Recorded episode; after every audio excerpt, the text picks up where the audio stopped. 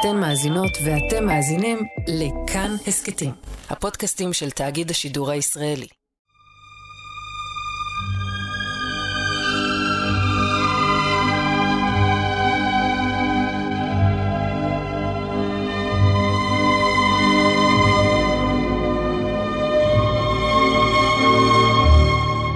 מאחורי הקלעים, שעה עם רותי קרן על צידו הנסתר של עולם התרבות והאומנות.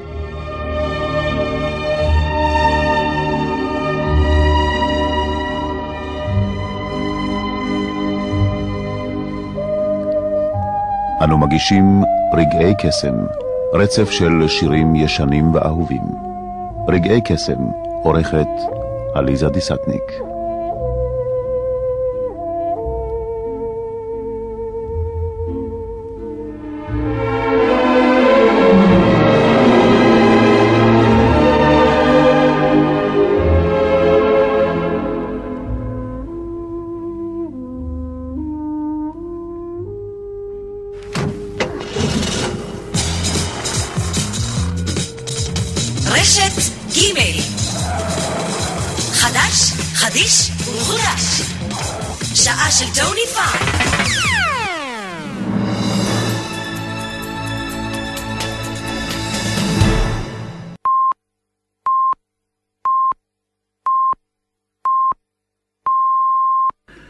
כל ישראל מירושלים, והרי החדשות מפי מייק ישראל. ותחילה נעבור למזג האוויר. איך זה נשמע? על מזג האוויר יש הרבה מה לדבר. כן, יש היום מה לדבר על מזג האוויר, אבל העניין הוא שבאמת, בגלל שאנחנו באולפנים פה בתל אביב, ואנחנו, קודם כל אני רוצה לארח אותך פה, רותי, במקום שכל כך הרבה זמן לא היית, אבל המקום לא השתנה, ומבחינתי זה משהו, איזשהו המשך של עבודה, כי אני כבר פה 44 שנה. אני לא חושב שיש מישהו שהמשיך לעבוד 44 שנה באותו מקום עבודה, שזה משהו באמת נדיר. אבל המקום הזה, מבחינתי, זה מקום קדוש. אני, ככה אני מתייחס אליו. כי בירושלים יש לנו אולי את הכותל, אבל בתל אביב, המקום הקדוש בשבילי זה אולפני הרדיו.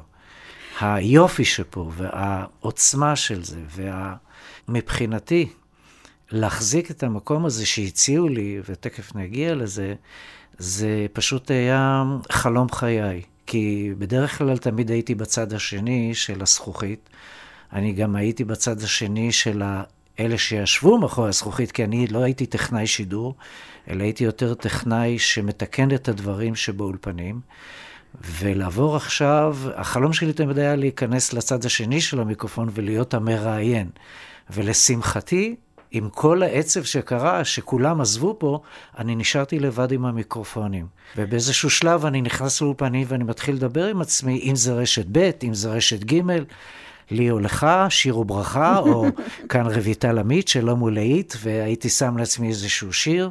אז זה משהו באמת נוסטלגי, אבל זה, זה פשוט משהו אה, באמת מעל ומעבר. הקירות פה. כן, נכון, אני גם מרגישה את זה, ונגיד אולי למאזינים, לא התבלבלתם, זו גם לא מהדורת חדשות ישנה שהשתרבבה בטעות. אבל זה כן במידה מסוימת מסע אחורה בזמן, וגם הצצה למה שמתרחש בהווה.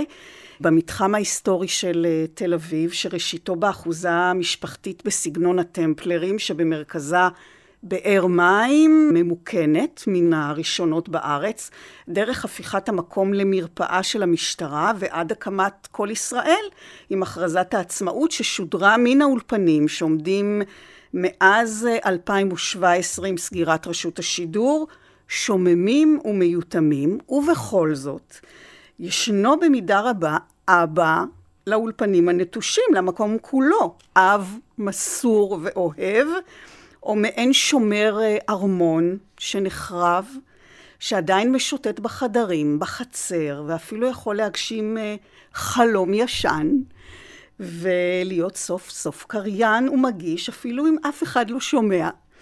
אולי רק הקירות באמת יודעים את כל הסודות, ואו-הו, כמה סודות יש במקום הזה. מייק ישראל, האיש היחיד שנותר מאנשי כל ישראל אה, במתחם הקריה בתל אביב, ושוהה שם כמעט שש שנים. מייק ישראל ששימש איש הבדק הטכני משנת 79 ועד הסגירה ב-2017, ובזכותו במידה רבה המקום ניצל. והוא האורח שלנו היום ב"מאחורי הקלעים", ובעצם המארח. כי את התוכנית הזאת אנחנו מקליטים אה, מאולפן אהוד מנור, אולפן חמש הישן. אני רותי קרן, מגישה ועורכת. שלום מייק. שלום רותי. אני יודעת מה אני מרגישה עכשיו? אני תוהה אם גם המיקרופונים... את מרגישה צמרמורת? נכון, ממש, נכון? כן. אני מרגישה צמרמורת, ואני תוהה אם גם המיקרופונים, שהם קצת אחרים, הם כחולים ולא צהובים, והם חזרו פתאום לחיים, האם גם הם מתרגשים? ואתה האמת, בוודאי יודע, כי יש לך דיבור איתם, נכון? האמת היא שכולם מתרגשים. האמת היא שאני כל יום מתרגש מחדש, למרות שאין פה אף אחד, אבל קשה לי להעביר לך את הרגש הזה של כמה אני מתרגש להיות פה. אני, קודם כל, אני מרגיש שזה הבית שלי, כל כך הרבה שנים. עכשיו, מעבר לזה גם, יש לי אחריות מאוד מאוד גדולה, כי אם שמת לב, בכניסה לפה עובדים פה כל כך הרבה אנשים, ואני פתאום הרגשתי את עצמי כאיש של שפיות בתוך המקום mm-hmm. הזה. מסביבי עובדים מכל הסוגים, אם זה עובדים זרים, אם זה אנשי תחזוקה פה שמסביב שבונים פה. ובדרך כלל, שאת יודעת שאת מגיעה לפה, למקום הזה, יש אנשים ששאלו את אלה שעובדים פה, מה זה שני הבניינים האלה? והם לא ידעו מה להגיד. המתמוטטים אה, האלה. כן. אז שמעתי את הפועלים אומרים, זה שני הבניינים האלה, זה בניינים של מייק. עכשיו, זה נשמע נורא מוזר, כי פתאום יש לי שני בניינים פה. הם לא עושים פה שום דבר באזור הזה מבלי להתייעץ איתי. אני שומר הסף, הם לא נוגעים פה בכלום. כל דבר שנעשה פה, נעשה באישורי. כן. ולכן הם תמיד אומרים, לא עושים כלום, קודם נדבר עם מייק. אז זה מאוד חשוב שאני נמצא פה, כי אם לא הייתי פה, המקום הזה היה נשדד, כי הוא היה פרוץ בהתחלה. לא היה פה כלום, היה אפשר להיכנס, אבל אני שומר עליו, אה, כ... איך אומרים? כן, בבת. כאילו זה בנק ישראל, הכל כן. פה נשמר. וכן, האולפנים עדיין עובדים מבחינה טכנית, כל האולפנים נשארו as is, כן. לא נגענו בהם. והמיקרופונים מתרגשים מאוד, יש לי דיבור איתם, כי אני מדבר איתם כמעט כל יום. כל יום שאני עובר באולפנים, אני מפעיל אותם, מפעיל את כל המערכות הנלוות, ושומע איך הסאונד, כדי איך אומרים? לשמר את זה. אז הם מדברים גם, איתך? הם מדברים איתי, יש אקו, אני פותח את המיקרופון, מצד שני יש את הרמקולים, ואז אני משאיר את הדלתות פתוחות כדי לראות אם באמת שומעים אותי בצד השני, ואני מגביר את הסאונד בצד השני כדי שיהיה לי בעצם את הפידבק שלי מהצד השני, רק האמת היא שאף אחד לא עונה לי, אבל כן. אני מחייך כי, תשמעי, זה... זה כמו המאזינים האלה שהם היו מצלצלים לרדיו, חידונים או... כל מיני תוכניות שמאזינים היו משתתפים, והם היו משאירים את הרדיו פתוח. ואז, ואז היינו נש... מבקשים מהם לסגור. נכון, היה נשמע צפצוף. כן. היום אני, דרך אגב, היום אני עושה את הצפצוף הזה במכוון. כן. כדי, הנה, זה חי, זה, חי. זה עובד. אף מיקרופון מדבר. המיקרופון אז אני מקווה מדבר. שהם שמחים שהגעתי. ואתה מאוד מאוד קשור למקום הזה, שהיה לך באמת בית שני כמעט 40 שנה. הגעת לכאן אה, בחור צעיר מאוד, ואת טבילת האש תרתי משמע, אתה עושה באולפן הזה, נכון, באולפן חמש. נכון. תשמעי, אני הגעתי לפה באמת uh, בתור בחור צעיר, ולקחו אותי החבר'ה לסיור פה באולפנים. והגענו לאולפן הזה, שזה אולפן חמש.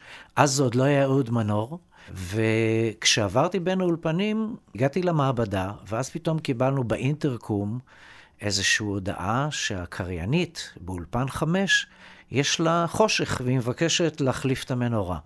מכיוון שאני הייתי פה איזה יום-יומיים ולא ידעתי, עליתי לפה עם מנורה.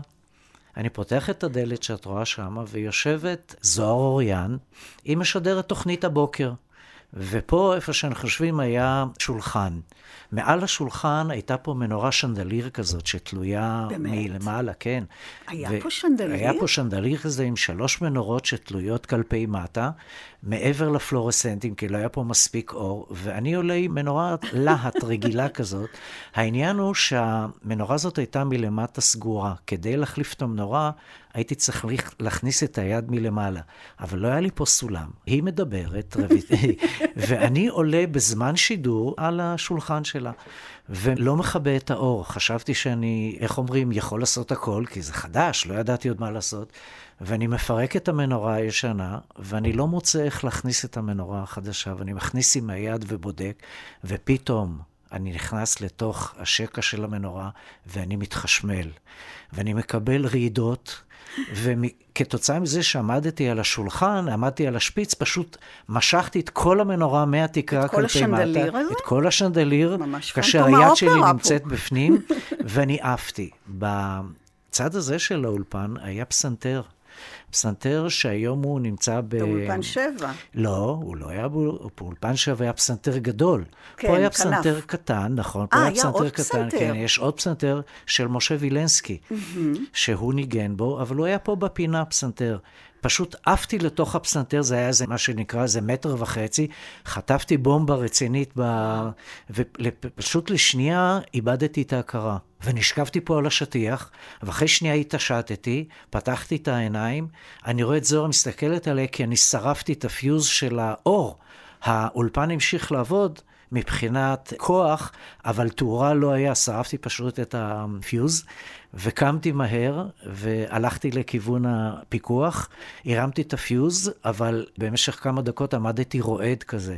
אף אחד לא ידע, ירדתי למטה, כולי חיוור, אבל השידור חזר, ואז למדתי דבר אחד שהיה מאוד חשוב. אחד, לא מתקנים אולפן כשיש שידור חי, רק בגלל העניינים האלה. הדבר שני, לא עושים שום דבר כשיש חשמל חי. ומאותו יום הייתי מפנה את האולפן, מכבה את האור ובודק לפני שאני עושה, ורק אחר כך אני עובד. אבל זה, איך אומרים, טעות של טירון. כן. אבל זה קרה, זה קרה לפני המון כן. המון שנים. באמת בתוכנית הזאת, אה, מאחורי הקלעים, אני משוחחת עם האנשים...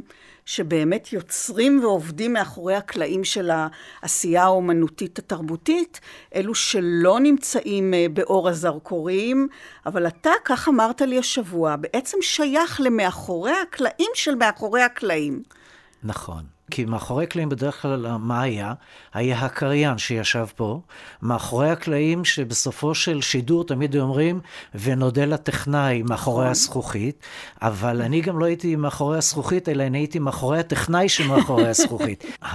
הקטע של הטכנאי במעבדה היה לדעת את כל מה שקורה על הציוד שהטכנאי מפעיל, ולתת תשובה נכונה בזמן אמת, למשל, גם אם קריין התקלקל לו קומפקט דיסק, או התקלקל לו גרמופון, או איזו תקלה באולפן עם פרסומות, שזה קשור למחשוב או כל דבר אחר, אנחנו בעצם היינו צריכים לתת את הפתרון בזמן אמת, כי אתה, שידור אתה לא יכול להפסיק. כן. שידור מתחיל, שידור ממשיך.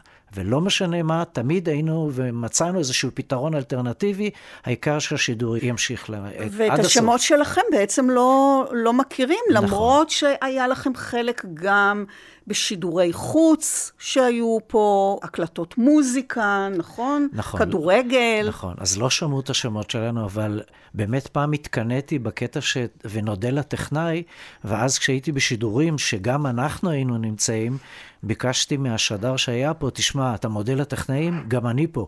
אז לפעמים היו מוסיפים את השם שלי והייתי כן. אומר... העניין הוא שלפעמים מישהו היה שומע ברדיו את השידור ואומר, אה, שמעתי את השם שלך. כן. אז זה באיזשהו מקום אומר, הנה, אני כאן, אני כאן, אני פה. כן.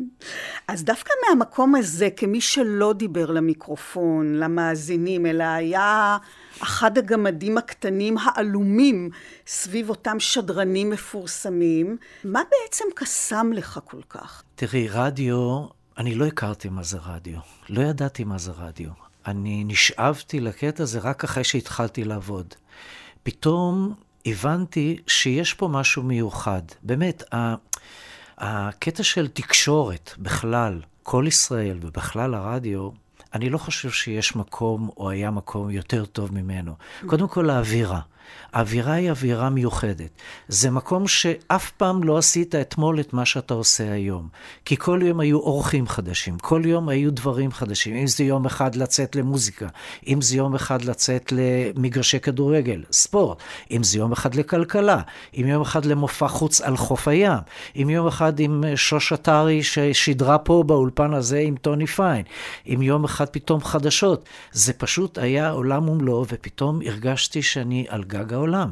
זה פשוט שאב אותי בעניין הזה, שזה היה כל כך חשוב לי לבוא לפה. כי את יודעת, בדרך כלל אנשים אומרים, טוב, נעזוב את מקום עבודה ונלך הביתה. אני רציתי כל יום להגיע לפה, כי פה זה היה כל כך מעניין. וואו. זה היה מעניין פשוט, מעניין. מעבר לזה ש... להשתעמם אי אפשר. אי אפשר פה. להשתעמם פה, וגם החברים שעבדו איתי, אי אפשר להשתעמם איתם. כי זה היה מין צוות כזה כל כך חם, כל כך אה, אוהד, שפשוט אחד גיבה את השני פה. בייחוד הצוות הטכני, בייחוד נכון? בייחוד הצוות הטכני, כן. זה היה וזה... יותר בסקציה הזאת, נכון, פחות אצל השדרנים והאורחים. כן, אבל מעבר לזה שאתה מגיע לפה ואתה רואה את כל שועי עולם. נכון. אם זה אומנים שמגיעים לפה, ואתה אומר, וואו, באיזה מקום אתה יכול לראות את האומנים בשורה הראשונה? את האומנים של התיאטרון, למשל, שמגיעים לפה. אומני מוזיקה, תקליטים חדשים שיצאו, סיפורים חדשים, כל מיני דברים שלעולם, תמיד שמעת אותם ואתה אומר, וואי, מי זה בצד השני של הרדיו?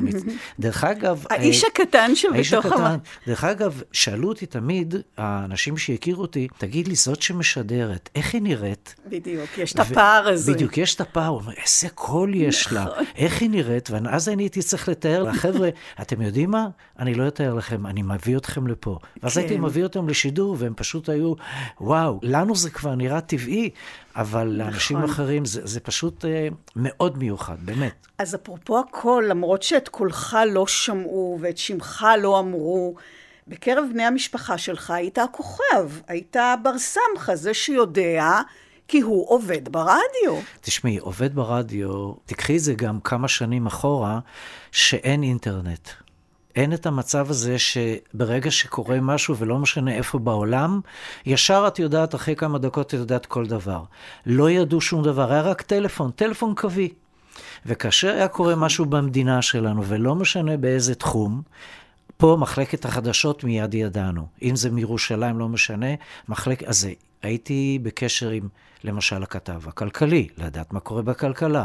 אם זה כתב לענייני משטרה, אם חס וחלילה היה מופיע איזשהו מישהו שנעצר ולא יודעים, או איזה עורך דין מפורסם, או משהו שקרה, אף אחד לא ידע כלום. הייתי מאוד חשוב, כי ישר, פתאום כל הטלפונים מכל המקומות, בוא תגיד לי מי זה, תגיד לי מי זה. עכשיו, אני ידעתי מי זה, ורק אה, מתי מעט ידעו מה קורה פה, ואז הייתי מספר, אבל אל תגיד לאף אחד. ממש, אז, פה זה ממש, ממש כן. עובד בארץ. היום זה כבר מיותר, כי היום אלה שברדיו כבר יודעים אחרונים, אני חושב. נכון, בדיוק, זהו. אז, עכשיו כל אחד עם הפלאפון נכון, ועם האמצעי... אבל אז, אז באמת הייתי הכי נכון. חשוב. והרדיו היה עולם ומלואו. במיוחד בתקופה מסוימת, ימי הזוהר של הרדיו, גם מבחינת האנשים שעבדו בו, גם מבחינת המקום שלו על מפת התקשורת הישראלית, גם מבחינת מה שהתרחש בין כתליו ומחוץ להם, לילות באולפנים, על כל המשתמע מכך, ושידורים אה, חגיגיים אה, מחצר הרדיו, שלה היה אה, מקום של כבוד כמין צומת שכונתי. כן, אה, חצר קטנה, ישיבה על המדרגה בכניסה לתקליטייה. עצי החושחש באביב היינו משתכרים לחלוטין. אני רואה שאת זוכרת עוד הכל, תשמעי. אה, מן הבושם הזה שהם הדיפו באוויר. איך אפשר לשכוח את זה? החתולה שעמדה על החלון בבודקה של השומרים בכניסה, היא בעצם נתנה את האישור הסופי, אם מותר לך או אסור לך להיכנס. זה כל מה שאין לו זכר היום. אין לו זכר לכלום. דרך אגב, החתולה הזאת נשארה איתי פה. באמת? הרבה זמן, חתולה אחרת, דומה לה, כי היא כבר הייתה ותיקה, אבל בזמן שכולם עזבו פה, היחידים שהיו לי בני לוויה, זה קבוצה של חתולים, כן. כן. שאני המשכתי בקטע הזה להאכיל אותם. בגלל הבנייה פה הם נעלמו אחד-אחד, אבל...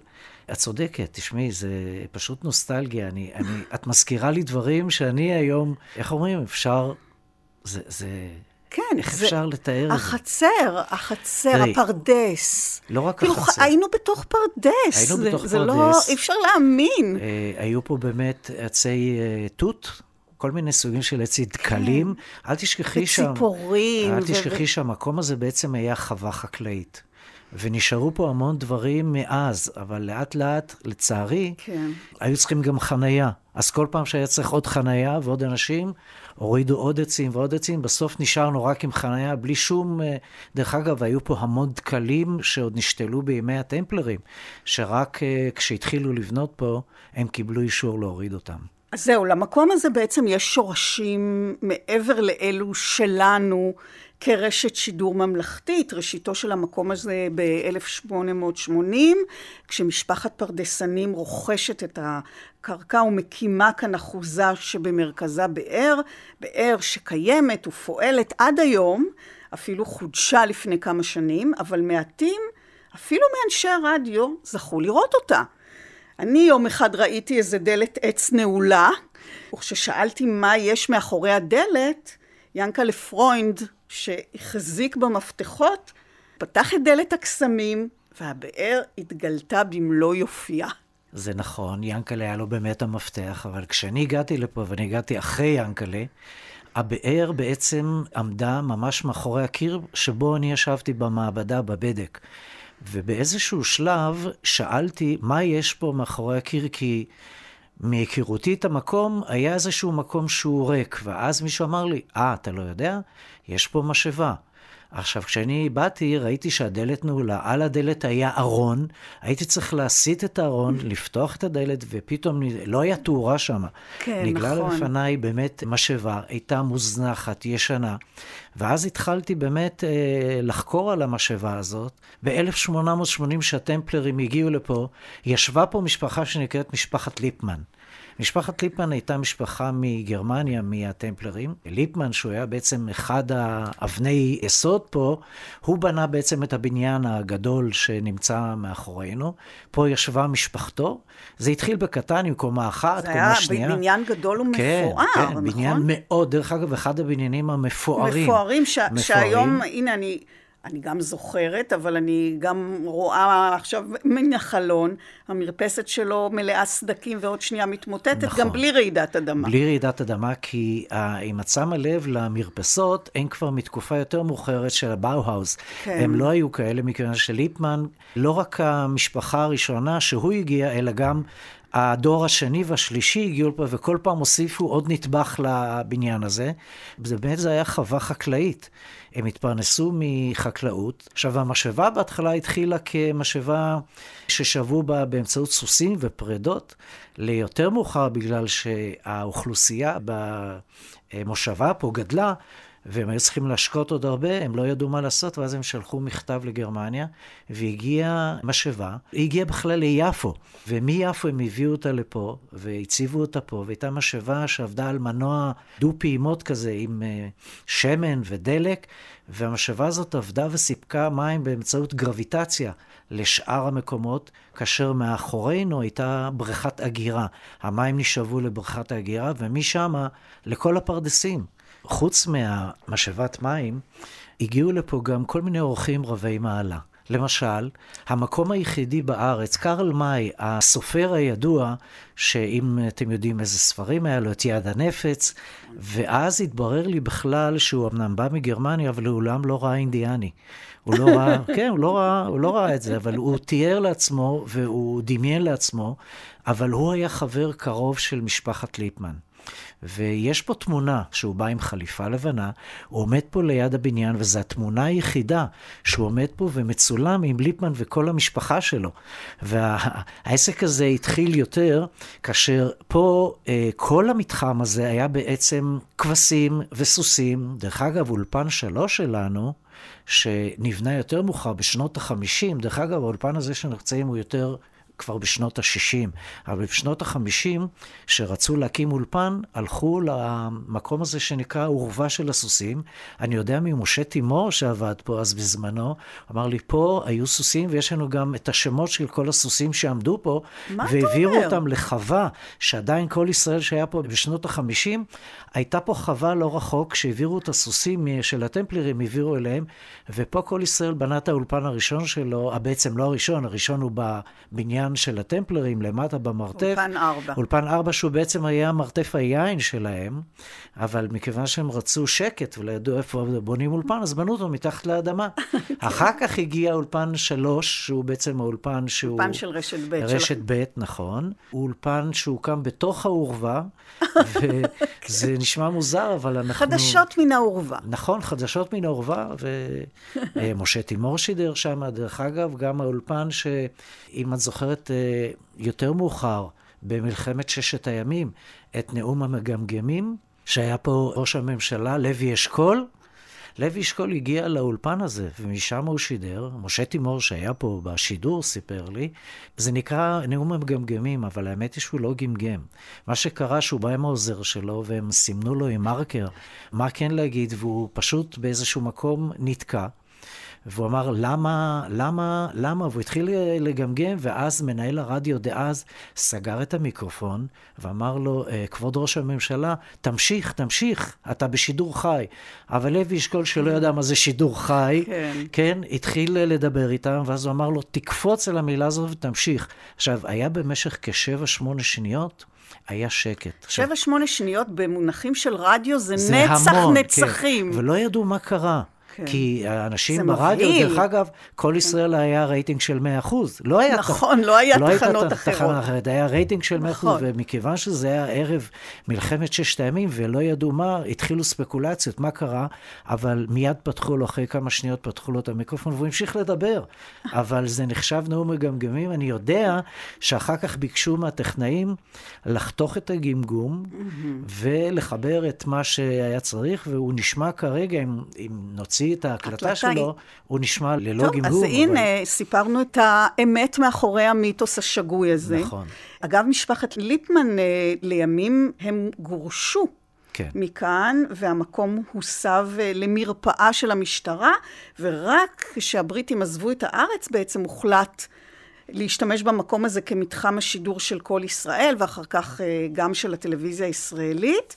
ואולפן ארבע, שירדנו אליו במדרגות מאוד מאוד תלולות. נכון, נכון. דרך אגב, הכניסה לאולפן 4, עד שאת הגעת כבר, האולפן היה דרך התקליטייה. נכון. אבל הכניסה המקורית שלו היא דווקא מהצד. שזה פתח מילוט. שזה פתח מילוט, משם בעצם היה הכניסה העיקרית שלו. יותר מאוחר, כשכבר נכנסו כל ישראל פה והייתה שם תקליטייה, וכדי לרדת, אז החליטו לפתוח, שם היה פתח חירום בתקליטייה, והרימו את המכסה של פתח החירום, ואז בנו סוג של מדרגות שיורד למטה, כדי לא לצאת החוצה מהמתחם, וירדו למטה במדרגות. ותגיד, זה נכון שהוא באמת אולפן אטומי, או שגם זה לא, אגדה זה- אורבנית? זה אגדה, כי זה לא אולפן אטומי, אבל אני אגיד לך מה, באותו זמן שהיה מלחמת, אה, שהגיעו הטילים המפרץ, ב-91, כן. מלחמת המפרץ, המקום היחידי בעצם, היו שני מקומות, אחד איפה שהמרתף שלנו היה שנבנה, אבל זה היה מקום שהוא היה מקום תת-קרקעי. היחידי פה, ואז החליטו לעשות אותו אזור מוגן, אבל אטומי, ממש לא.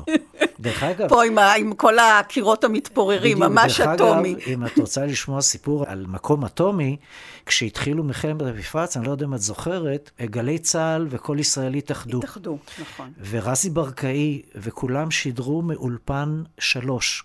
יש תמונה של רזי ברקאי עם כל צוות של אה, גלי צה"ל, וכל ישראל יושבים באולפן שלוש. ואז הגיע לפה מפיקוד העורף, ושאל אותי, תגיד לי, מה צריך לעשות פה? ואז אמרתי לו, תראה, חייבים להכניס פה מערכת סינון. מכיוון שאם יהיה משהו כימי, אז חייבים להכניס מערכת סינון, ובאמת הביאו מערכת סינון מאוד רצינית, שהכניסה אוויר מטוהר לתוך האולפן, כדי שיהיה אפשר לשדר בפנים. אחרי שהמערכת הזאת הופעלה, והיה פה שידור, בא אליי המהנדס הראשי של אה, פיקוד העורף ושאל אותי, תגיד לי, הגג פה הוא מבטון? ואז אני הסתכלתי עליו ואמרתי לו, לצערי לא, הגג הוא פה מאסבסט. כן. הוא הסתכל עליי ואמר לי, אתה רציני? אמרתי לו, כן. הוא יצא החוצה ואמר, כולם לעוף מפה. המקום הזה, אי אפשר בכלל לתחזק את המקום, גג מאסבסט, א', זה מסוכן. מסוכן. מסוכן, וכל דבר יכול לחדור פה. אז והוא- רגע, החליפו את הגג. לא החליפו את הגג. הגג עדיין מאסבסט? עדיין הוא מאסבסט. אנחנו היינו תחת גג אסבסט? תודה רבה שאתה. מודיע לי את זה עכשיו. אבל בוא נגיד שמסוכן כרגע רק אם מפרקים אותו. כי אחרי כל כך הרבה שנים, באמת, דרך אגב, חלק גדול מהפירוקים שהיו לא במתחם הזה, נעשה על ידי אנשים מיוחדים שיודעים לפרק עם מסכות מיוחדות. כל עוד לא נוגעים בו זה בסדר, אבל אני מניח שבעתיד, שאנחנו נשפץ את המקום הזה, את כן. הגג אסבסט נחליף לגג אחר, וזה יהיה, דרך אגב, באותו זמן, אסרו עלינו להיכנס למקומות האלה איפה שיש גג אסבסט. אז תשעה אולפנים נותרו במתחם, עם עשרה. הסגירה. עשרה, אולפן עשר גם. שכחת את אולפן עשר? נכון, שכחתי את אולפן עשר. אולפן עשר הוא שהוא בעצם- בעצם התאום הסיאמי של שבע. נכון, ובהמשך, בגלל כן, שהיה חסר נכון. אולפנים פה, החליטו לפצל את אולפן נכון, עשר, נכון, והתקנו תראה. בחדר פעלולים, דרך אגב, כן. פעם הוא נחשב לחדר פעלולים, התקנו שם קונסולה, ואז היינו יכולים לשדר משני נכון. אולפנים בו זמנית. אז עם הסגירה חלקם ננעל, אבל חלקם עובדים, חיים, אפילו מקליטים בהם. ואני חושבת שכמוני, בוודאי רבים מתוודעים לכך בפעם הראשונה, בהם אנשי כל ישראל שעזבו במאי 2017, שמדי פעם חולפים כאן בחוץ ומנסים להציץ אה, אל מעבר לגדרות ומסולקים ושולחים תמונות של אתר בנייה וגדרות והרס. שמעוררות מיד דמעות אצל כולנו, נראה לי שהעובדה שהאולפנים ממשיכים לתפקד, תהיה הפתעה מאוד גדולה. זה נכון, האולפנים ממשיכים לתפקד, אמנם אני לא משדר כלפי חוץ, כי האולפנים רק פה. דרך אגב, אני מזמין את כל מי שעובר ברחוב. לא לצלם ככה, הוא יכול להיכנס, יכול לתאם איתי. המתחם פה הוא סגור, כן? חברת אלקטרה שנמצאת פה, הכל מסוגר עם גדרות, אבל יש לי אפשרות ואני יכול להכניס לפה אורחים, והנה, כמו שרותי, את הגעת לפה והכנסתי אותך, אז כן, אבל באמת האולפנים ננעלו, ושלושת האולפנים, בעצם העיקריים שלנו, שאני באמת משמר אותם ואני מכניס גם אנשים, ואפשר להקליט בהם, זה אולפן שלוש למטה. אולפן חמש זה שאנחנו נמצאים בו, ואנחנו הפכנו אותו לאולפן פודקאסט, שמשדרים, אנחנו מקליטים בו, ואולפן שבע, אולפן המוזיקה שלנו, שאין דומה לו בכל מקום. וזה בכלל כל האולפנים פה מיוחדים מסיבה אחת פשוטה, שכל אולפן של כל ישראל שהיה עד היום נהרס. אלה האולפנים היחידים, היחידים במדינה שלנו, בארץ שלנו, שבעצם נשארו לזכר של כל ישראל. כן. אין אולפנים כאלה, וזה נשאר אותנטי. הכל כמו שהיה. כמו שהיה. אז אנחנו יושבים כעת ומקליטים באולפן חמש. נכון. כי כשהתקשרת אליי והצעת לי, מה דעתך להקליט באולפן אהוד מנור, ואני כמעט השתנקתי, ואמרתי לך, ברור, אין שאלה בכלל, אבל שמות האולפנים, חלקם נשארו עדיין כמספרים, חלקם כבר קרויים על שמות שדרנים ואורחים, כמו באמת אולפן אהוד מנור, ואולפן תשע של רשת א', שקרוי על שמו של שמוליק רוזן, וכל אחד ואחד שעובד כאן יודע מה המשמעות של כל אולפן. זה, לכל אחד מהם, אפשר לומר, יש כמעט אישיות. נכון. נכון? לכל אולפן יש אישיות. לכל אולפן יש אישיות, כי הוא, כל אולפן בסופו של דבר הוסב לשדר מוזיקה מסוימת או מלל מסוים. האולפן הזה שאנחנו נמצאים של אהוד מנור, הוא אולפן מאוד מיוחד. קודם כל, אהוד מנור שידר פה, אני זוכר את היום שאהוד מנור עזב, את אותו יום שהוא עזב, היה לו תוכנית שנקראת מנור ברמזור. הוא שידר מפה והלך הביתה, ולמחרת הוא לא חזר. האולפן הזה, דרך אגב, גם שושת ארי, זיכרונה לברכה. זה היה אולפן של רשת, רשת ג', ג', נכון. כן. רשת ג', כל התוכניות, דידי הררי, רויטל עמית, כל השדרים הכי טובים שהיו לנו, התחילו מאולפן רשת ג', פה, כל המוזיקה למשל. טוני פיין, ארי, שהכל התחיל פה, זה, תשמעי, זה היה אולפן שפה היו אורחים מגיעים, להקות, היו מגיעים לפה, עמי ומי. זה פשוט אה, היה תענוג, וכל פעם שידעתי שמגיע לפה מישהו, מיד היינו עולים מעבר לחלון לראות, הופה, איזה אורחים, להסתכל עליהם, להצטלם איתם. כן. זה היה חוויה בלתי נשכחת. אבל אתה יודע, אני, כשאני אומרת אישיות של האולפנים, לא יודעת, אני לא יודעת אם כולם מרגישים כך, אבל uh, בשבילי זה היה ככה. כלומר, למשל, שהיו מאיישים אותי לעבוד באולפן 2, זה היה נורא. נכון. זאת אומרת, ממש לא אהבתי את זה, לא אהבתי את האולפן הזה, משהו בו לא... באמת היה... ואולפן תשע, שזה היה אולפן של רשת א', שזו הייתה הרשת שלי, ו... ו... ארבע, שגם, אתה יודע, שם במרתף, גם היה לו, החלל מאוד מאוד השפיע על התחושה. כן. נכון, נכון. תראי, אולפן ארבע למטה, שהוא בעצם היה אולפן שהוא תת-קרקעי, אז בסופו של דבר הסבו אותו, שידרו שם הרבה כל המוזיקה, וגם uh, המחלקה הערבית שידרה משם. נכון. למשל, אולפן 6, שהוא הוסב לאולפן רקע, כן. שזה היה אולפן ששידרו בו רשת קליטת עלייה. שהגיעה לשם, בשעות מסוימות גם שידרו שם אמהרית, mm-hmm. עם אה, רחמים שהגיע לפה. אולפן שבע, זה היה אולפן יותר של מוזיקה. אז זהו, אולפן שבע, שבאמת אה, לא שימש לעבודה יומיומית של שידורים, אלא להקלטות מיוחדות. בעיקר של מוזיקה, ג'מים, אה, ובימים עברו, אולפן ההסכתים. נכון. אולפן שבע המיתולוגי, עם המרצפות שמתחת להן ישנם סודות רדיופונים מופלאים. רק ש... זה ממש רק ש... גן שעשועים. דרך אגב, רק כשרואים את זה מאמינים, כי האולפן הזה ב-78 נדמה לי, איך שאני הגעתי, האולפן הזה התחיל לעבוד. ובאמת יש שם דברים ש... עד היום, כשאת מסתכלת עליהם, את לא מאמינה כי לא היה אז אפשרות לאפקטים. מכיוון שהיו שם תסכיתים, וכדי להוסיף אווירה או לשנות או להוסיף כל מיני דברים, היו צריכים להוסיף אפקטים. ויש שם כל מיני דברים כמו מדרכה, כמו רצפת פרקט, כמו אבנים. חצץ, שהיו, כן. חצץ, שהיינו מוסיפים את זה בעריכה, אם למשל ההסכת הזה היה שזוג הולכים בחוץ, היו מוסיפים את העניין הזה. היה לנו גם, דרך אגב, שם גם כיור, כדי שיהיה אפשר לעשות אווירה של כאילו אותם בשירותים. או היה לנו שם דלת שחורקת, כמו נכון. בסרטים כזה, ששלחו אותי לדרום תל אביב להביא פעמונים, כי הם לא רצו כל פעם פעמון אחר. דרך אגב, יש לי סיפור מאוד יפה על אולפן שבע, מכיוון שאני כל בוקר הייתי עובר באולפנים לראות שהכל בסדר.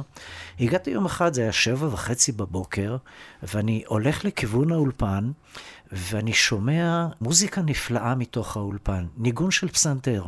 ושמעתי, אמרתי, שעה כל כך מוקדמת, מי שם פה תקליט של פסנתר? ואני נכנס לפיקוח ואני רואה שאין אף אחד. ואז הלכתי לכיוון האולפן, וכמו שאת יודעת, באולפן יש דלת גדולה עם חלון שאפשר להציץ. כמו ואני, באונייה. כמו באונייה, ממש כן. כך, ואני מסתכל פנימה, ואני רואה את המנקה שלנו, שהיא עולה מרוסיה, בחורה, בחורה בת 16-17, אני רואה שהיא יושבת על הפסנתר, מנגנת בפסנתר, והיא מנגנת בצורה מופלאה. משהו פ- באמת פשוט, לא הפסקתי אותה, אני פשוט חיכיתי עד שתסיים, ידעתי שהמנקה פה, חיכיתי שהיא תסיים, ואז נכנסתי לתוך האולפן. היא נורא נבהלה. כי היא ביקשה ממני סליחה, כי היא לא ידעה אם מותר לה, כן או לא. אז היא אומרת לי, אני לעולם לא אנגן יותר. אמרתי לה, לא. אוי. מהיום והלאה, כל בוקר, אם לא תנגני, את לא תעבדי פה יותר. כי זה פשוט היה נפלא. טוב, אנחנו גם אגב, צריכים להגיד שזה פסנתר פסנתר סטיינווי, סטיינווי. אבל אה, במצב מאוד מאוד מאוד מחמיר לב. נכון, אבל כל פעם היינו מתקנים אותו. דרך אגב, את הילדה הזאת, לקחתי אותה למנהלת מחלקת המוזיקה דאז, וסידרתי לה לעבוד פה במחלקת המוזיקה בין כל אה. בניקיון. וואו. אז תשמעי, עשיתי את שלי. זה, כן, אז זה- זהו, על האולפן הזה יש אגדות וסיפורים בלי סוף, גם כאלה שקשורים ישירות למעשה הרדיופוני, וגם כאלה ש... ליד המעשה הרדיופוני, כל מיני רומנים שהיו כאן, ו... את רוצה לשמוע? ברור, מאחורי אז- הקלעים. אז מאחורי הקלעים. אז אני יכול להגיד לך, אני, אסור לי להגיד את השם, אבל באמת יום אחד הגעתי לפה, בוקר, שעות הבוקר, וכמו שאמרתי לך, אני עובר באולפנים, ונכנסתי לחדר פעלולים שהוא צמוד לאולפן שבע, והיה חושך. אבל מכיוון שהמפסק של האור הוא בצד השני של האולפן, הייתי צריך לעבור את האולפן בחושך כדי להדליק את האור. ואיך שנכנסתי לאולפן והתחלתי ללכת, פתאום דרכתי על מישהו שהתחיל לצעוק. הוא אומר, זה אני, זה אני, ולא ידעתי מה זה. ואז כשפתחתי את האור, ראיתי אחד האורחים שעובד פה, והוא ישן שמה, רק מה שכן, להפתעתי הוא לא היה לבד. אז uh, אמרתי להם, אין שום בעיה, חבר'ה, לא ראיתי, לא שמעתי, תתלבשו ויצאתי החוצה. אז כן, זה, כן, כן, זה רק יכול להיות במקום כמו כל ישראל, אבל... כן, לא, אחר כך הייתה פה גם ספה. הייתה עשו, פה גם עשו ספה. את זה קצת יותר נוח. נכון, עשו את זה יותר נוח. טוב, הספה הייתה רק לאחד, פה היו צריכים שניים. אז היו מקרים כאלו, כן, היו לא, באמת... היו אה, הרבה. היו זה הרבה. היה הרבה. היו הרבה, אבל אה, בואי נגיד שאני מעדיף לדבר יותר על המוזיקה אז מאשר על אז- הרומנים אז- שהיו אז- פה. כן, אז- אז- והיו, כן. והיו. אז אז קודם כל, אם את זוכרת שכל ישראל היה פה לבד. כשאני מדבר שכל ישראל היה לבד, זאת אומרת שלא היה אינטרנט, היה רק טלפון שהוא היה טלפון קווי. למשל מייק הולר, שהוא היה כתב לענייני משטרה, וכתב כללי כזה. באחד משנות ה-70 שלחו אותו לקריית שמונה, היה מתיחות באזור הצפון, ושלחו אותו עם צוות של כל ישראל, זה היה תאריך כמו היום, כמו שאת רואה היום. האמת היא, מזג אוויר בדיוק כמו שהיה היום, ממש אותנטי. אחד ו- מהימים הבודדים מהימים- שיש לנו כאן חורף. באמת, קור אימים עם מזג אוויר קיצון, והוא נסע לקריית שמונה, והוא יושב שם והוא היה צריך לדווח על מה שקורה באזור. אבל מה, מכיוון שהיה מזג אוויר מאוד קשה, צלצלו אליו מהמערכת מירושלים, ואמרו לו שעומד להיות מזג אוויר מאוד קשה ברמת הגולן, והם מבקשים ממנו לחדשות של הבוקר, לוודא מה גובה השלג ברמת הגולן. וזה היה שלוש לפנות בוקר. ומייק קולר אמר לעצמו, שלוש לפנות בוקר, אני עכשיו אסע לרמת הגולן ואני אעשה משהו אחר. הוא העיר את הטכנאים ואמר להם, תנו לי מספר מ-1 עד 9. הוא אסף את הנתונים ואמר, אוקיי, הגעתי למספר, שלוש. ואז הוא צלצל לירושלים ואמר להם, גובה השלג ברמת הגולן שלושה מטרים. עכשיו, כשקריין או כשמייק קולר אומר שלושה מטרים, זה אמיתי. ואז העבירו את זה ראה למחלקת... וקדש. כן, ראה וקדש, העבירו את זה למחלקת החדשות. השעה שבע בבוקר, והמהדורה של כל ישראל נפתחת בצורה הזאת. כל ישראל מירושלים, והרי החדשות מפי, מפי גבי ינון, אני חושב שזה היה. ואז הוא אומר, וקודם כל נעבור אל הכתב שנמצא אצלנו ברמת הגולן, ושימו לב, מזג אוויר הכל כך קשה, קיבלנו אינפורמציה. גובה שלג ברמת הגולן שלושה מטרים. והוא ממשיך בחדשות ומספר את הדבר הזה, ואז באותו זמן יושב בתחנה מטאורולוגית, הבחורצ'יק שמתעסק במטאורולוגיה ואומר לעצמו, מאיפה הוא הביא את הדבר הזה? והוא מצלצל למערכת בירושלים ואומר להם, אין דבר כזה, לא יכול להיות, גם בחלומות הכי טובים, אין גובה של שלג בעניין הזה. אתם בטוחים? מאיפה אתם יודעים? מזל שהוא אמר שלושה ולא תשעה, הוא נכון. הרי נתן מאחד עד תשע, נכון? כן, יכלו הוא להגיד גם. תשע. גם שלושה מטר זה המון, אבל אז צלצלו, לש... תפסו אותו במלון ואמרו לו, מייק קולר, חמודי, תלך לשם ותבדוק מה קורה. הוא נבהל, לקח את הצוות של כל ישראל ונסעו לכיוון רמת הגולן. הם מגיעים לגשר בנות יעקב. יש שם מחסום, משטרה וצבא. ואז הוא מגיע אליהם ואומר להם, חבר'ה, אני חייב להגיע לרמת הגולן. מסתכל עליו הקצין הבכיר ואומר לו, תגיד לי, אתה השתגעת? עכשיו הודיעו בחדשות שגובה השלג שלושה מטר, אף אחד לא עובר מפה, ולא נתנו לו לעבור. אז הקטע הזה בעצם, תשמעי, עד כדי כך שגם הצבא וגם המשטרה קיבלו את האינפורמציה מכל ישראל. וזה מייק קולר האחד והיחיד כן. בדורו.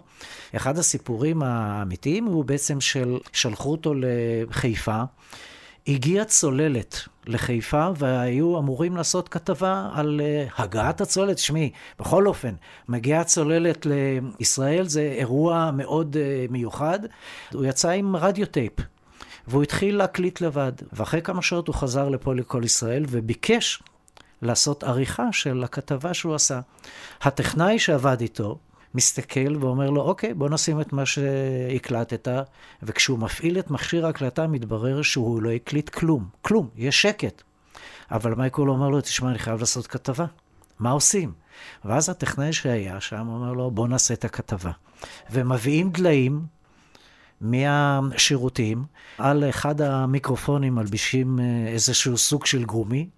מייק קולר מתחיל לקרוא, ועושים עם הידיים תנועות של מים, ומקליטים את ההקלטה כאילו, והוא גם מדבר בצורה כזאת של אה, כאילו בתוך הצוללת עם קול עמום כזה, ויוצאת הקלטה נפלאה.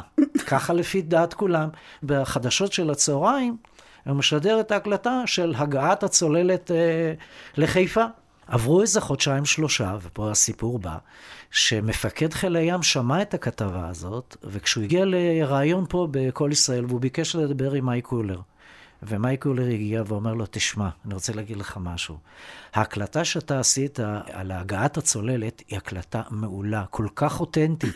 בדיוק הקולות, בדיוק הקולות שאנחנו ציפינו לשמוע. זה היה ממש כל כך יפה. דרך אגב, כל חייל חדש שמגיע לחיל הים, הוא שומע את הכתבה הזאת, איך נשמע הרדיו דרך הצוללת. וזה, מייק קולר התחיל לצחוק, רצה להגיד לו, תשמע, איך הקלטנו את זה, אבל זו כתבה שהוקלטה פה באולפן, כאשר לעולם היא לא הייתה בצוללת, אבל כן. זה מה שאפשר לעשות ברדיו. כן, בדיוק. פלאי, פלאי, פלאי הטכניקה שהיו פה.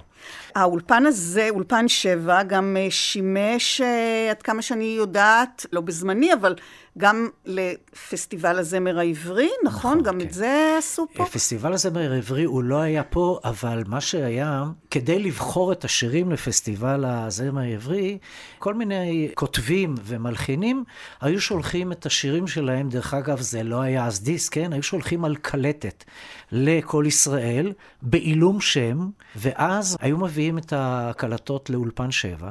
גיל אלדמה וכל צוות הגדול של המוזיקאים היו יושבים באולפן, ואז הטכנאי היה משמיע להם קלטת קלטת, והיו צריכים לפסול זה, כן, זה לא. היו צריכים בערך איזה עשרה שירים לעשות. ואז הגיעו לתשעה שירים שהם הסכימו איתם, ושיר אחד שהוא היה מאוד מיוחד, והם שמעו אותו, אבל אז גיל אלדמה, או מישהו מהאנשים שהיו איתו שם, אמר לו, תשמע, השיר מיוחד, באמת שיר טוב, אבל מה? הייתי רוצה לשנות את הפזמון, והוא שיר מעולה, נכניס אותו בפנים. אבל אנחנו רוצים לדעת מי כתב את השיר, ולפי זה אנחנו, אנחנו נדבר איתו. ואז גיל אלדמה שיושב באולפן מבקש מאחד העוזרים שלו, שילך לצד השני ושיביא לו את המעטפה, מי שלח את זה ומי כתב את זה. ואז הוא באמת חזר ואמר לו, תשמע, איזה מישהו בשם ביאלי כתב את זה, לא יודע. אז אה, ביאליק, אה, לצערי, נפטר הרבה שנים לפני. קשה היה לדבר איתו, ש... לא כן, היה קליטה שם לא למטה. היה קליטה. דרך אגב, השיר הזה נכנס והוקלט, כן? וכן, עם המילים של אה, ביאליק, ובא לציון גואל, כן. ולאורך כל השנים הללו, שאנחנו כרגע מתרכזים ברגעים הקסומים, ופחות ברגעים הפחות נעימים, כי גם כאלה היו, לכל אורך השנים, נדמה לי ש... מהיום שאני נכנסתי לרדיו במשך 24 שנים, עד שסגרו בסופו של דבר, כל הזמן דיברו שסוגרים, וזה היה מין זאב זאב כזה. מתי אתה מבין שהפעם זה הולך באמת לקרות? האמת היא שאת הגעת עוד אחריי, אני, כשאני כבר הגעתי, כבר התחילו לדבר איזה כאלה רינונים שרוצים לסגור את כל ישראל, אבל תמיד זה היה, איך אומרים, על הקרח, לא האמנו. וזה חזר על עצמו כל פעם מחדש, עד שיום אחד באמת, אני לא זוכר את השנה, אבל זה, שהתחילו לדבר ברצינות על הקטע של רוצים לסגור את כל ישראל. אבל גם אז לא האמנו. כי כל פעם הייתה איזו ועדה, וכמו שאת יודעת, את כל מסקנות הוועדות, לקחו אותם ושמו אותם באיזה מגירה, וכל פעם שהתחילו עוד פעם לדבר על ועדה, תמיד אמרתי בסופו של דבר, גם את זה נכניס כן. לעוד מגירה, כן. בחיים זה לא יקרה. אין אפשרות, את כל ישראל האגדי, את כל ישראל שזה רדיו, איך אפשר לסגור זה? זה? גם אף אחד לא ייתן לסגור אותו, זה פשוט משהו שזה נראה גדול. זה בלתי נתפס, אה, לא יכול להיות דבר כזה. תמיד אמרנו את העניין הזה. ואז כשזה התחיל לקרום עור וגידים, והתחלנו לראות שהוקמה ועדה, והשר ארדן ולפיד, שהוא היה אז שר האוצר, התחילו לבחוש בעניין הזה, והתחילו להתקדם בקטע הזה, וכל פעם אמרנו, לא, זה לא יקרה, ולא, זה לא יקרה. ואז, תשמעי, אני באיזשהו שלב התחלתי מלא להאמין התחלתי לדבר עם עצמי ואמרתי, מה, באמת יסגרו? מה, באמת לא יהיה לנו מקום עבודה? מה, יסגרו את המקום הזה? ולאט לאט זה חלחל. ובמשך הזמן פתאום ראית אנשים שמדברים על זה ברצינות, וככל שהמשא ומתן לסגירת הרדיו התקדם, אנחנו נהיינו, אני בכל אופן, קרה לי משהו. מה קרה? קרה לי פתאום שהתחלתי מבן אדם שהוא שמח, ובן אדם עליז, וכל הזמן סיפורים, התחלתי להיות עצוב. זה השפיע עליי בצורה כזאת שגם בבית שאלו אותי, תגיד לי, מה קרה לך? אז אמרתי, אני, אני לא יודע מה יהיה. האם מקום העבודה שלי ייסגר? האם פתאום יפטרו את כולם? מה נעשה? זה, דרך אגב, היו אנשים שזיהו את זה עוד לפניי, והרבה אנשים שאני מכיר החליטו לפרוש עוד לפני, איך אומרים? לפני שהאונייה טובעת.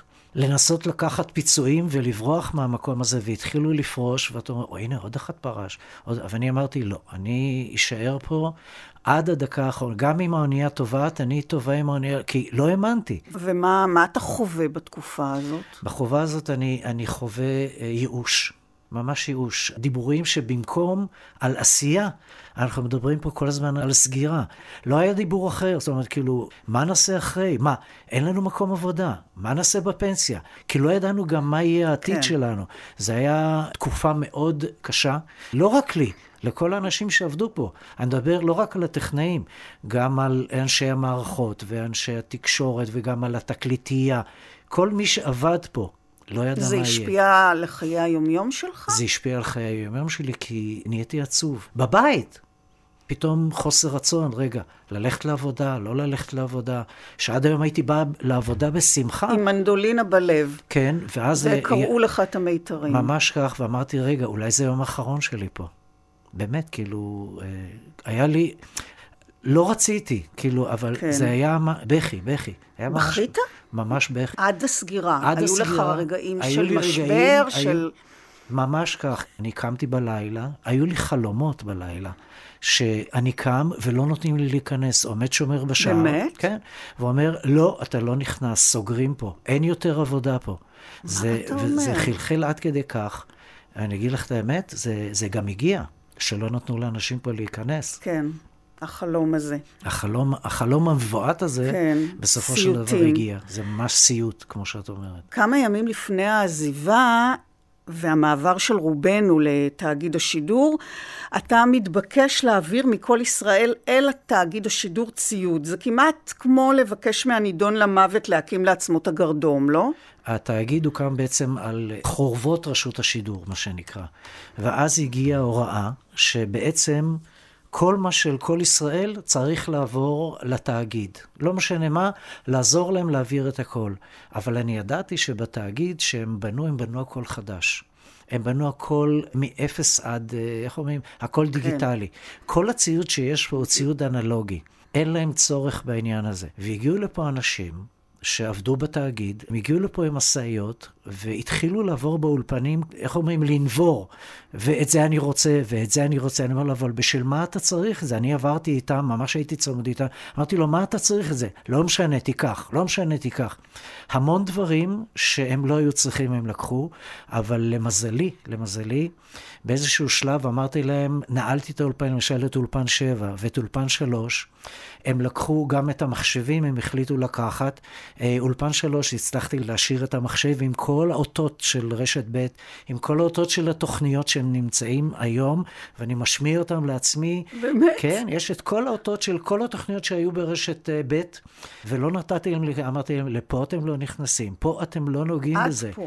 עד כאן. דרך אגב, כל הציוד שהם לקחו, פשוט לא- הם לא עשו עם זה כלום, זה פשוט היה מוזנח בכל כן. מיני מקומות, ובסופו של דבר, אני לא יודע מה עשו עם זה, אבל אין טעם, אין הם, לזה. לא השת... הם לא השתמשו בזה. אבל איך אתה מרגיש בסיטואציה הזאת? תשמעי, זה קשה, מכיוון שמה בעצם מבקשים ממך? מבקשים ממך להעביר את כל הידע שלך ואת כל מה שעשית פה למישהו אחר שאתה יודע בעצם שזה לא מקום העבודה שלך יהיה. בעצם לקחת את כל ההיסטוריה שלך ואת כל מה שאתה באמת, ולהעביר למישהו אחר. זה, זה נורא קשה. לא רציתי לשתף פעולה עם זה, באמת, אבל לא היה לי ברירה. זה היה מין איזשהו, אה, שהכריחו אותנו, חבר'ה, תעזרו להם, תנו להם את מה שהם רוצים. עשינו את זה לא בשמחה, אבל עשינו את זה בכאב, ממש בכאב. בכאב. כל ישראל מירושלים, שלום רב, השעה 11, הנה החדשות מפי קובי ברקאי. בשעה זו מסתיימים שידורי כל ישראל ברשות השידור, לאחר יותר משמונה עשורים. מחר בשעה שש בבוקר יחלו שידורי תאגיד השידור הציבורי. שידורי כל ירושלים החלו ב-30 במרס 1936, ונמשכו עד להקמת המדינה.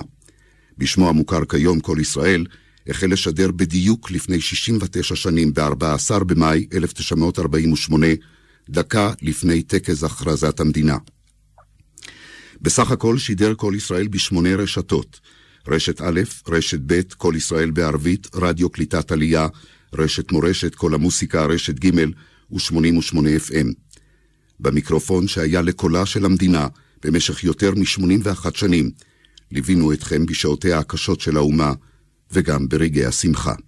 בשמם של עורכי החדשות ושל הקריינים לדורותיהם, אנחנו נפרדים מכם לשלום, ואומרים בפעם האחרונה מרשות השידור, זה סוף החדשות מכל ישראל.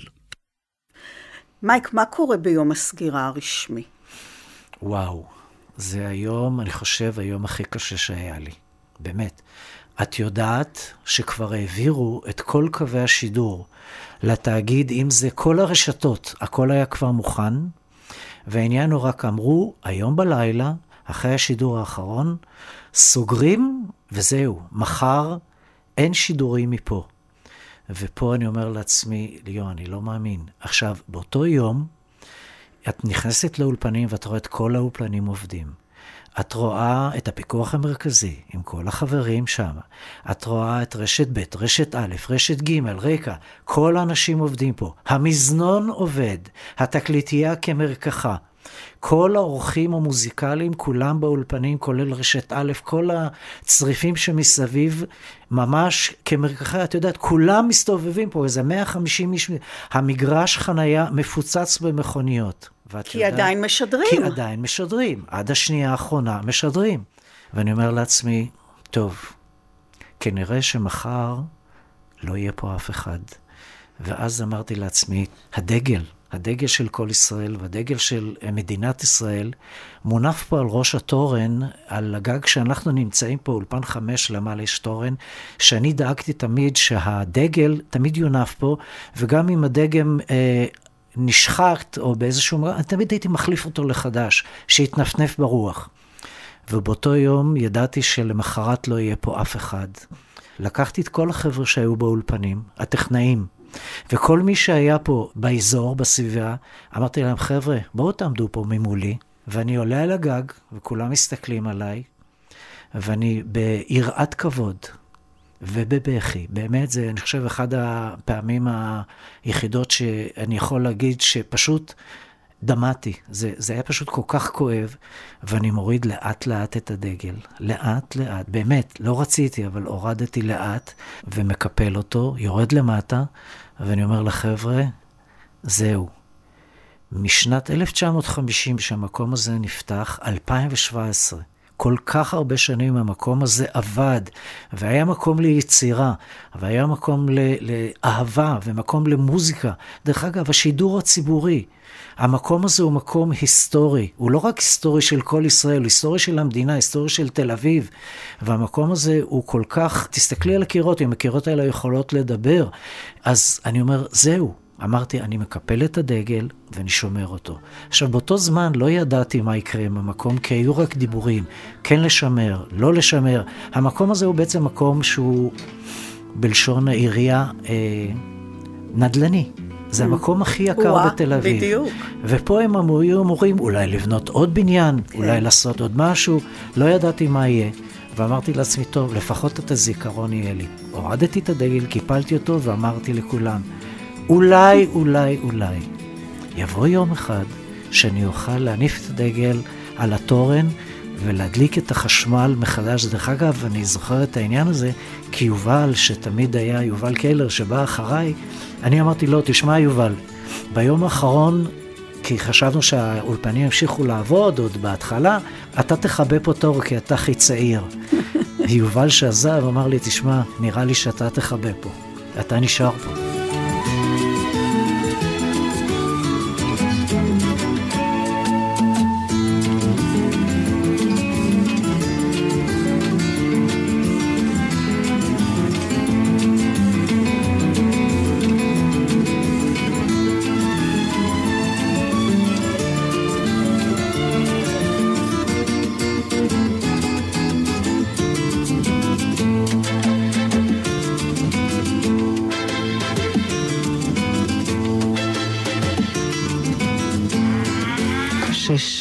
ושתי דקות, כאן, שם ובכל מקום, כאן יהודית בן יעקב, תוכנית אה, פרידה, עורך המוסיקה תומר מולביטזון, טכנאי השידור בוריס פרבר, וכן, מקום של כבוד לאריק איינשטיין, מקום של כבוד לביטלס, here, there and everywhere.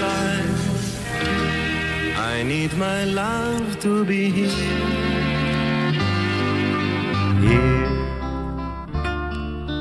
making each day of the year, changing my life with a wave of her hand. Nobody can deny that there's something there. אז אה, אכן נשארת, בינתיים האור קבע מעצמו בגלל מזג האוויר, אבל אתה הגעת ומיד הרמת בחזרה את השלטר, כי האור עדיין כאן, אנחנו רואים, והתקווה כאן, וגם האולפנים והמיקרופונים. ובחלקה השני של התוכנית נשמע ממך, מייק, על התוכניות לשימור, שיקום ופיתוח המקום היקר הזה, שישמר את מורשת הרדיו כמוזיאון, כמרכז הדרכה ועוד. נשמע כמובן סיפורים ואנקדוטות מן השנים שחלפו, וגם כמובן מה עושה שומר הארמון במקום הנטוש הזה לבדו מדי יום. מייק ישראל, תודה רבה לך.